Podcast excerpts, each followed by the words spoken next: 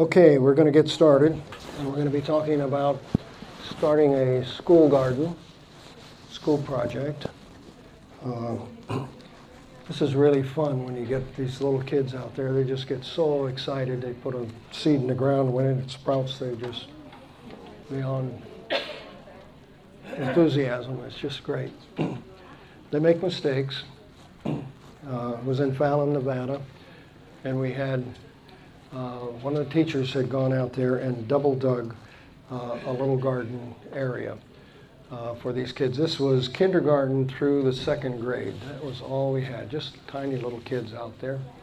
And and uh, I remember one little kid. We, you know, what I would do is I would plant and show them in one bed what to do, and then it was their turn to do their bed. You want each kid to have his or her own little plot of ground. If they own it, their interest goes way up and their learning goes way up if they own it. okay? So this one little kid, he was so excited. We just planted some broccoli and other stuff, and, and he jumped around and was so excited. And he jumped all over his broccoli. so mistakes will be made. That's okay. We learn more from our mistakes usually than we do from our successes. So it's all right. They'll, they are going to make mistakes and they're going to learn there. This is uh, Pine Hills Academy, Auburn, California, Adventist uh, school there. and they made wonderful boxes like this. And then we came in and planted things. Um, and when I came back a week or so later, and the kids came back to class, uh, man, they were saying, "That's my plant. I, t- I planted that one. You know, oh, I planted this one over here, there." Um, I got uh, got them started, and then turned some of it over to teachers, and the plants were planted too close, uh, and mistakes were made, and so we had to go back and and thin them out there. It's better, it's better to have enough spacing than to plant things too close together there. um, and let's see, we've got two different types of cabbage here. And we've got broccoli and we've got cauliflower. And then down here, that is um, some potatoes coming, yes, there. Now, um, this is an area where there's lots of gophers, and so um, they've got gopher wire, I believe, in the bottom of these. Somebody put uh, started this project several years ago, and and we have we have the soil test from it. But when we went back and did the soil test, you see how out of balance those those boxes were. Um, I don't know what he put there, but if you put water-based latex paint, it'll be just fine. And if you use interior uh, latex paint, that would be even better. Uh, it's outside, but use it uh, here. It will not be toxic there. So yeah, you need to be careful of what you put there. Somebody got all excited in one of our gardens and said, "Oh, hey, I hear the highway department is tearing up um, these old, um, you know, these posts they have alongside of the road that hold the the guardrails and whatever. And so anyway, they were pulling all those up, and they were free. And this guy said, "Man, we should get those. and We should build beds out of them." I said, "Well, go talk to them, and see what we got, see what we have going there." And so the guy went over and, and our gardener went over and talked to the highway department. They said, "Oh yeah, we've, we've you know we've got lots of those. We'll even deliver them to you. Hey, that's even better." Yeah. Then he said, "What are you using them for?" Well, we're going to make gardens. He said, nope, you can't have any. That, that stuff was so toxic that they were taking it out of the highways and, and it, would, it would have killed your plants. So don't use old railroad ties or things like that. Uh, it's toxic there. Be careful of what you're, what you're putting out there. Uh, Dr. Bittliner used just pine uh, to, make, to make those beds and, and uh, raised beds. Uh, and some of those beds, 15, 16 years later, were still fine. Um, he used the interior latex paint. uh, for it, and, and it worked just fine.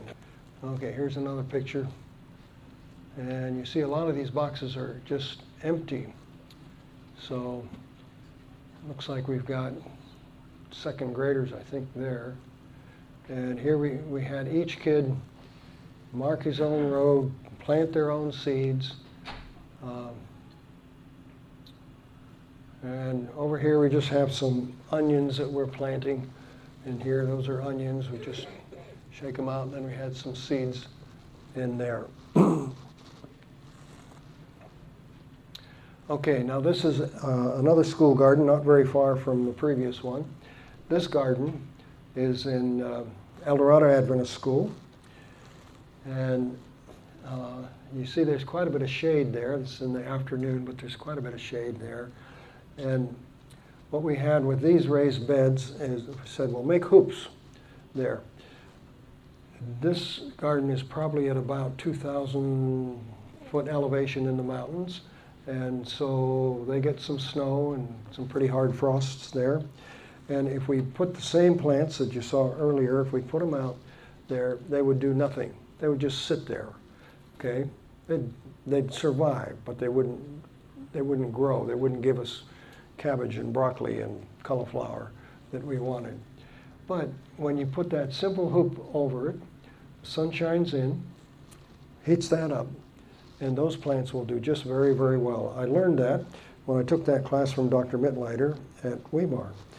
Uh, class was over when the school dismissed for, for Christmas vacation, and they had a whole bunch of plants left over that they were throwing out. And I said, "Hey, can I have some of those?" Sure, take them. So I took a bunch of. This this was cauliflower and broccoli and cabbage plants. I took them home to Camino, California at that time, which is about 3,000 foot elevation in the mountains. So it's even colder there. I put them in during Christmas break and had one of the very best gardens that I ever had in my life there. Now, I put one row here with a, with a cover. I didn't make it that high, I just made it about this high there. and uh, just a cheap plastic that you get at the hardware store. Um, and I covered those, and then I had another row, uh, same identical plants planted at the same time, same fertilizer, same soil, same everything, but it didn't cover. These plants over here, uncovered, did nothing. I got no useful food out of them. These over here, had some of the best produce that they'd ever had. So a few degrees difference uh, can make a huge can make a huge difference. Now you, you can't grow tomatoes and cucumbers in there, not in this weather. There, you'd have to have a heated greenhouse or a water canopy uh, to do that. But these cool weather crops will grow very, very, very well. Uh, we planted uh, uh, beets and uh, chard and um, radishes, onions. Onions you can plant, you know, onions the right time of year to plant is November, even outside, even here. Plant them outside and they'll just sit there in the ground. They won't grow vigorously, they'll just be sitting there in the ground all winter. But the roots are growing. And then uh, towards, the, towards the middle and late of February, they start to grow, and they can grow outside just fine. Uh, but, but the rest of them won't do so good there. Uh, they'll have to have some protection. If you grow kale and have it started before the cold weather, uh, for most of us, you can have that outside all year round uh, and, and eat off of that. And that kale gets very, very sweet, just very nice um, when, it, when we have that cold weather. Uh, I found the same thing with collard greens and um, uh, rutabaga. Anyway, other cool weather crops there. Okay, I don't know if we have any more pictures with this or not. Let's see. Okay, yeah, here are the kids trying to plant there. that kid's got a little bunch of bro- broccoli plants there. Planting by the blueprint, okay. I want to tell you about a project. uh, what size of white pipe with those hoops? Um, first, don't make them that high uh, outside. If you have, if you have uh, that um, shape, where it comes up and high, um, the wind's going to catch it and blow them over. This is in a protected area where they've got a fence all around it there. But don't make them that high. Make it more like a Quonset hut st- style, and you'll have better success with it. Uh, use a smaller pipe to make to bend the hoop over, and then use a bigger pipe in the bed itself. Okay, so that you put that pipe right into the bigger pipe there. That way, it's easy to take up and put down, much easier to use. There, yes. I, I wanted to tell you about a uh, a project that uh, there's an Adventist church. This is in Northern California, close to the Bay Area. And maybe you know of some similar situation like this, but this, this Adventist church has 20 acres of land, um, 10 where the church is, and, um, and a building or two, and then 10 which is separate. And so the county said, well, that separate land doesn't qualify, and we're going to have to charge you taxes on it. They want $6,000 a year for taxes on that. Well, the church is a small, struggling church and really worried about that $6,000 there. Uh, in the meantime, I had been looking for a place for a, a young couple who have a, a smoothie business uh, smoothie ministry, let's call it.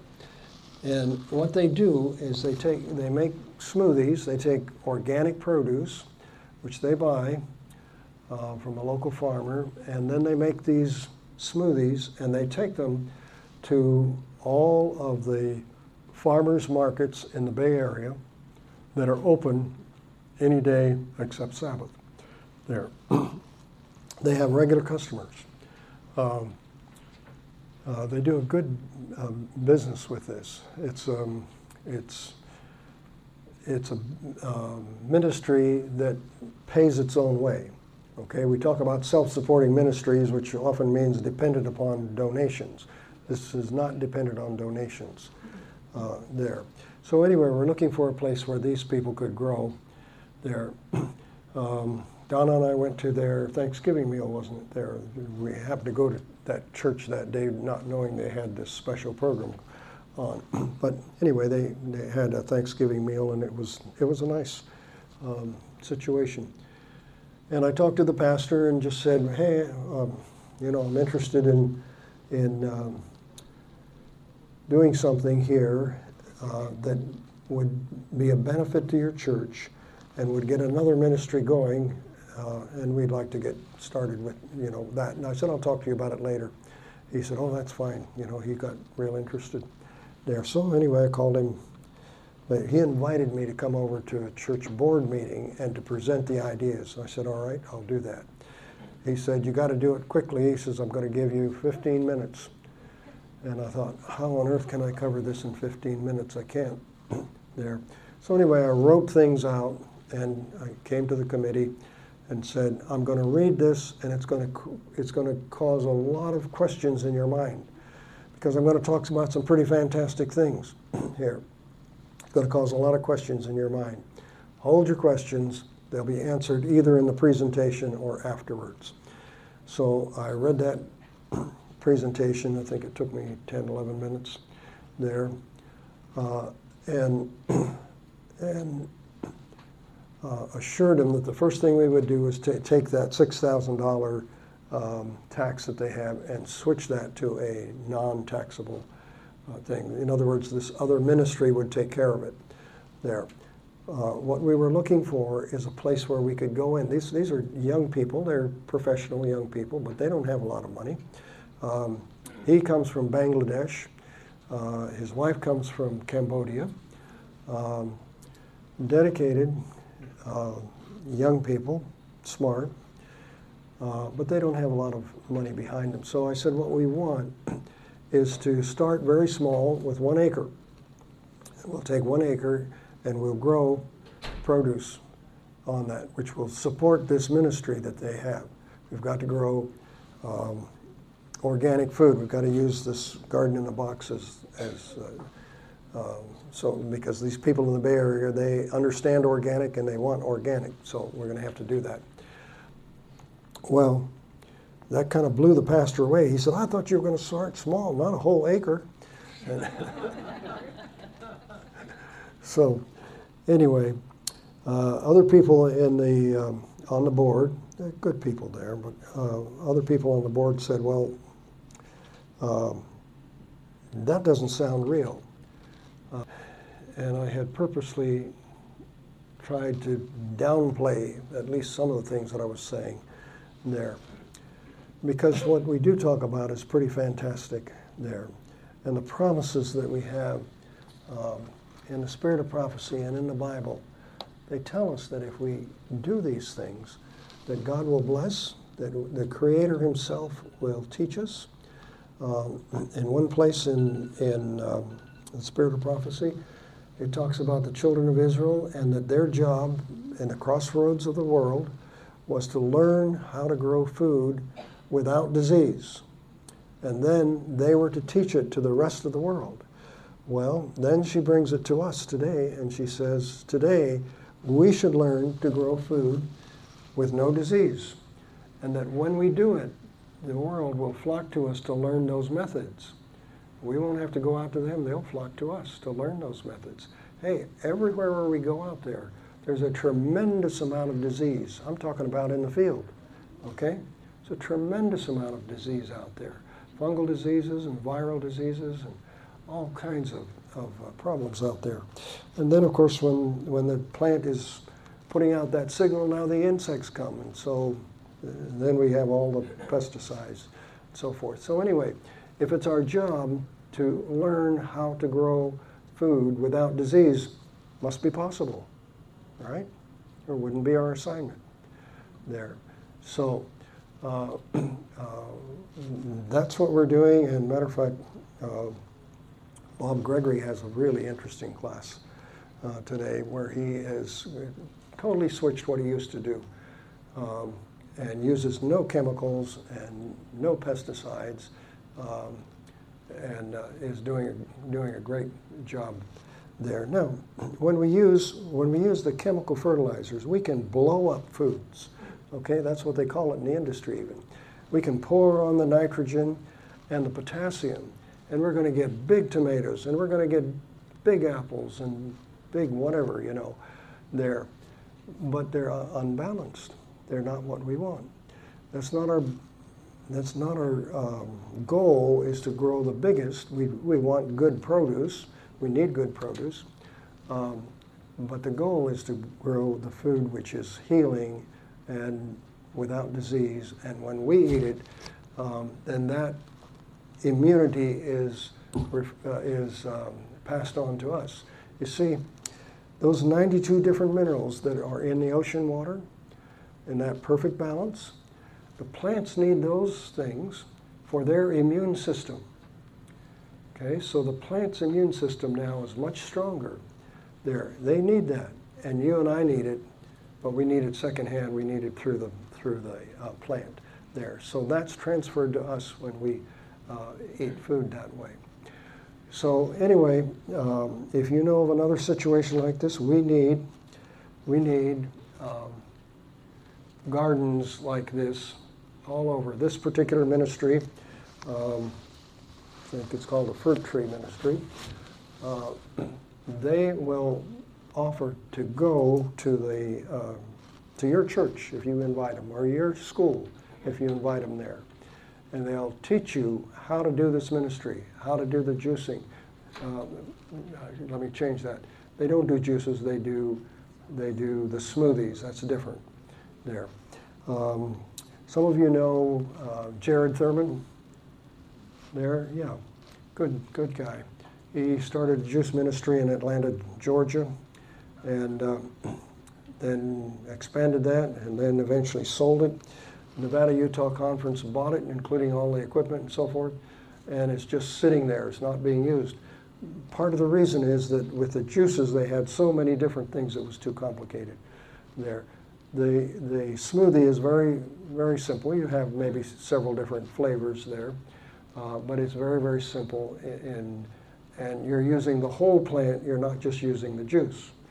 It's good to use the juice if you are, if you're sick, maybe in a healing uh, situation or something, because it's concentrated there. But we need the whole plant for health. And so ideally, we want to use the, the whole plant there. These people will come and they will teach you, your school, how to run this. They'll get you started there. And uh, uh, anyway, it, that's available. Then um, we need to, we want to expand from there, from the, the, the smoothie ministry to now providing uh, top quality produce for the same customers. They were already seeing those customers regularly. They're already making a profit with that business. So now we want to expand to growing top quality produce. And there are certainly many of those people who would like to have a garden box weekly of the produce there. um, then we want to expand a little further and uh, for, uh, uh, we need to make a commercial kitchen there to handle this stuff. We have to have a commercial kitchen.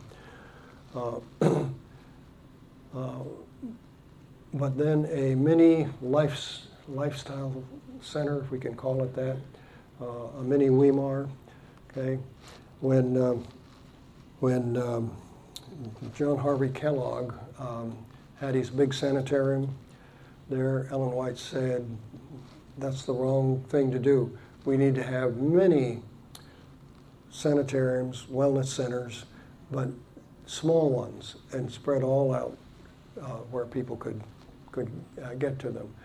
Uh, uh, so we're not talking about a John Harvey Kellogg big thing like that, but we're talking about a small wellness center there where people can get well, can actually get well. Okay, so then then well, the commercial kitchen, the expanded garden, an acre will produce an awful lot of food there, and uh, uh, and because there's 20 acres at this particular place, I mean, we could fill up that 10 acres and have a tremendous amount of food there. And if we needed even more, the church has another 10 acres, you see, that's not being used. Uh, most of it's not being used. So that would that could work. then we um, uh, then they wanted to, to, to have a training institute. Okay, where we're training medical missionaries and colporteur type work there. Uh, so anyway, I think we could put all of these things together and just grow gradually. And this is what I was telling the church board, that we need to grow gradually. We need, we need to be able to rent some of that property now with an option to purchase it. Okay? Not just rent it because then somebody could come in later that didn't understand the principles and say, well, we don't want to do that anymore and, and cancel it. So we need an option to purchase that. We need control of that. And, and these young people, they, uh, um, well, they want to start a family, but they want to, but they're living in Berkeley, California now. That's not the place to start a family. They want to move out. They want to get in the country there. This would be an ideal situation for them. So this is the type of institution or um, small thing that could grow and uh, could, could do uh, well there. Um, then in Central California, um, right now, the conference owns a very nice school. This is on eight acres, is it, in Hollister? Uh, I think it's about eight, eight or nine acres in Hollister. Nice school uh, building. I guess they had, they're prepared for about 200 students or something, and they have 19 kids in school. So 19 kids, how on earth do you pay for the school, see? So they're struggling with debt and whatever there. Hey, that school could be totally filled up with young people from that area. Now, why uh, or how? First of all, let's go back to Adventist education. Uh, it's the best educational system on earth. Why is it the best educational system on earth? Why is it superior to every other educational system on earth? Now, uh, Ellen White tells us that our, our educational system in our educational system, the A, B, and C of what's taught there should be agriculture. Okay? Why? Here, here's what happens. If you go to a public institution, I don't care if it's a university or whatever, um, people are taught what to think. If you go to this educational system, you're taught how to think. Okay? There's a huge difference. All right? So they learn um, they learn all of these things. They learn cause and effect. Okay? Everything happens for a cause, uh, because of a cause. And we have a cause, we have an effect. Nothing happens just because it happens. You're not just um, here by accident. But that's what's taught in the universities uh, there. So kids learn how to plant and harvest, and they learn how to uh, handle problems. They learn how to handle emergencies there. Um, they learn to be careful with these little plants. They are close to um, God's creation and the, and the Creator Himself. It's a healthy place. They're using. They have outside fresh air and sunshine. Uh, all kinds of benefits there that you don't get. They're, the list goes on and on. They learn self-reliance. They learn to be confident. Now, I've lived long enough to see that the products of this educational system, that those people have gone out and that they are the people who have made the world a better place. They are the doers in this world. They have made this world a better place to live. Uh, uh, if you walk onto the campus of a high school and then walk onto the campus of some Adventist uh, school, um, it, you'll see a huge difference in the quality of those kids and in, in their educational system there. So anyway, there are all kinds of benefits here, and we need to, to do this. Let's go back to um, Hollister, where they have this school that can handle 200 kids, and, and it's empty. And they have a huge debt on it besides there. The conference owns it there. Uh, now, uh, are, are you people, um, how many are acquainted with um, what's our colporteur work here? The youth youth rush. Do you have youth rush here? Okay, okay. Youth rush is a great program. Um, there are two two things in the Adventist Church that about 70 years ago just went down the tubes. One is agriculture. Okay. The other is the colporteur work. Colporteur work was changed because of changes in the laws here and in Canada. And so it became necessary for the colporteur to be an independent agent. So now he had no retirement, no medical insurance, or whatever. Previous to that, when the colporteur was a, an employee of the denomination, he had retirement, and he had medical insurance and so forth. That all had to go away. In countries where they still, where people are still uh, employees of the church, the colporteur work thrives. But in this country and in Canada, it just disappeared.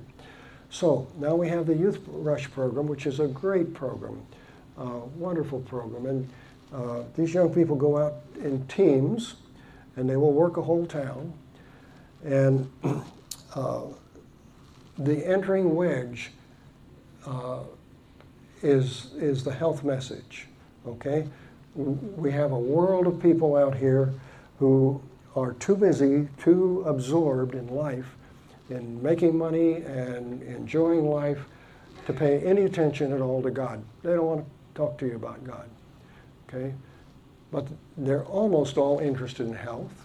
They're all interested in feeling better. Um, and all of us have to eat.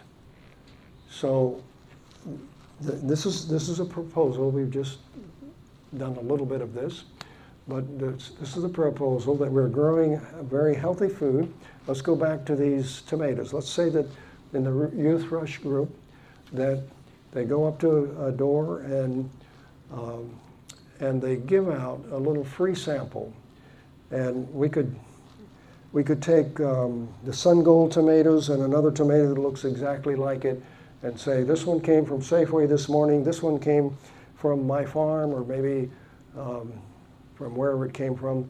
Um, Uh, and I, it's a gift to you. I want you to taste the difference. Now they look they look identical, they look the same, but there's a huge difference in taste.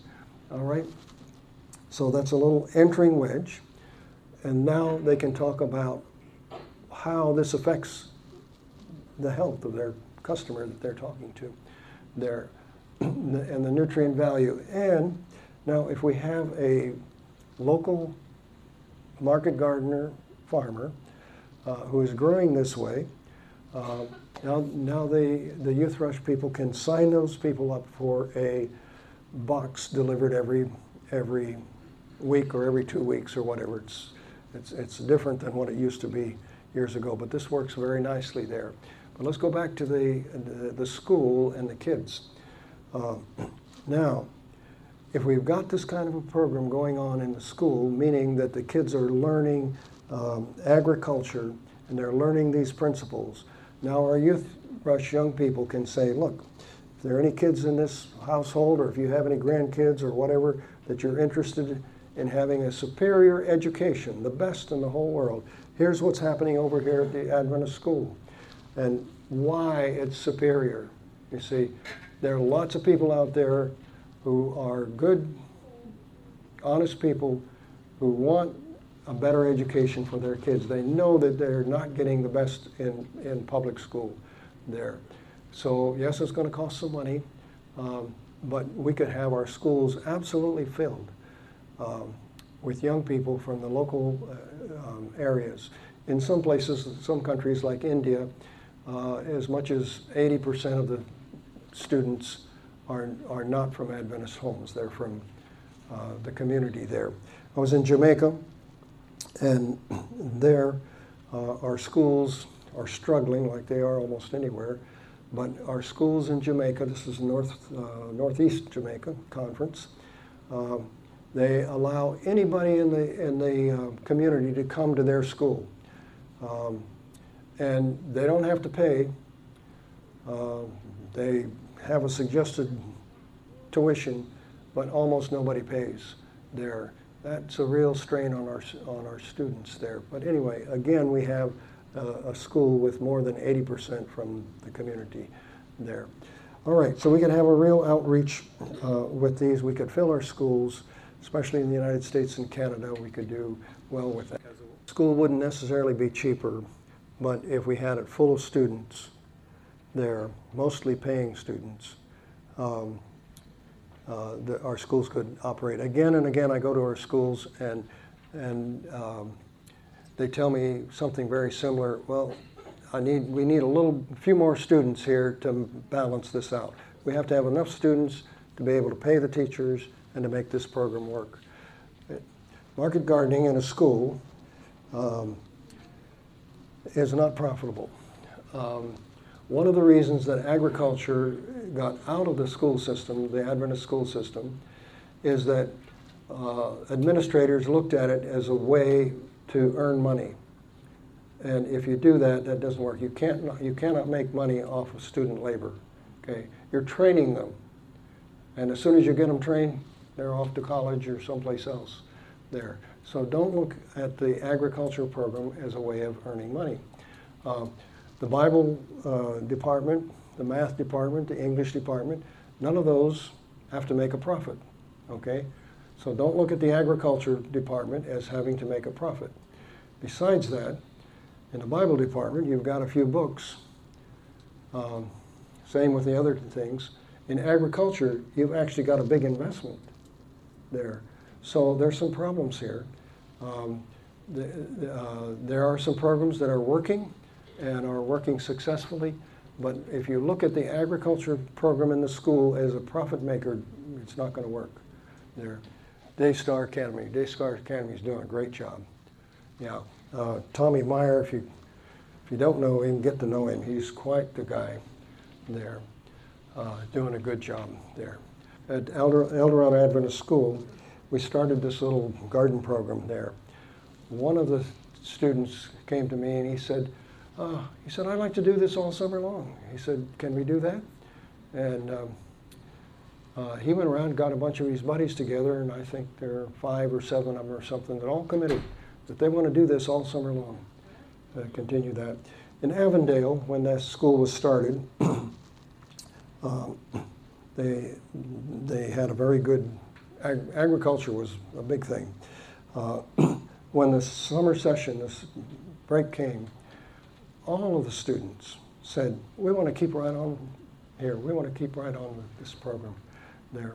There's another thing that happens here. Today, um, our kids go through the Adventist school system, and fully 80% of them, when they graduate, never come back. They're gone.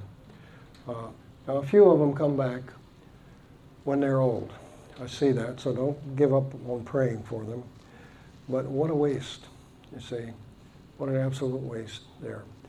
Um, at Avondale, uh, there's a quote in here someplace that says that, the, the students, again, which was mostly town kids, not church kids, that the conversion rate, the true conversion rate, those who are truly converted, um, how does that go? It is, it was almost 100%, and in some cases, in some classes, uh, it was 100% with no exception. In others, there might have been two or one or two or three exceptions there. What a difference from losing 80% of our kids to keeping almost all of them there. So there are huge benefits here that, that we want. This media was brought to you by Audioverse, a website dedicated to spreading God's Word through free sermon audio and much more. If you would like to know more about Audioverse, or if you would like to listen to more sermons, please visit www.audioverse.org.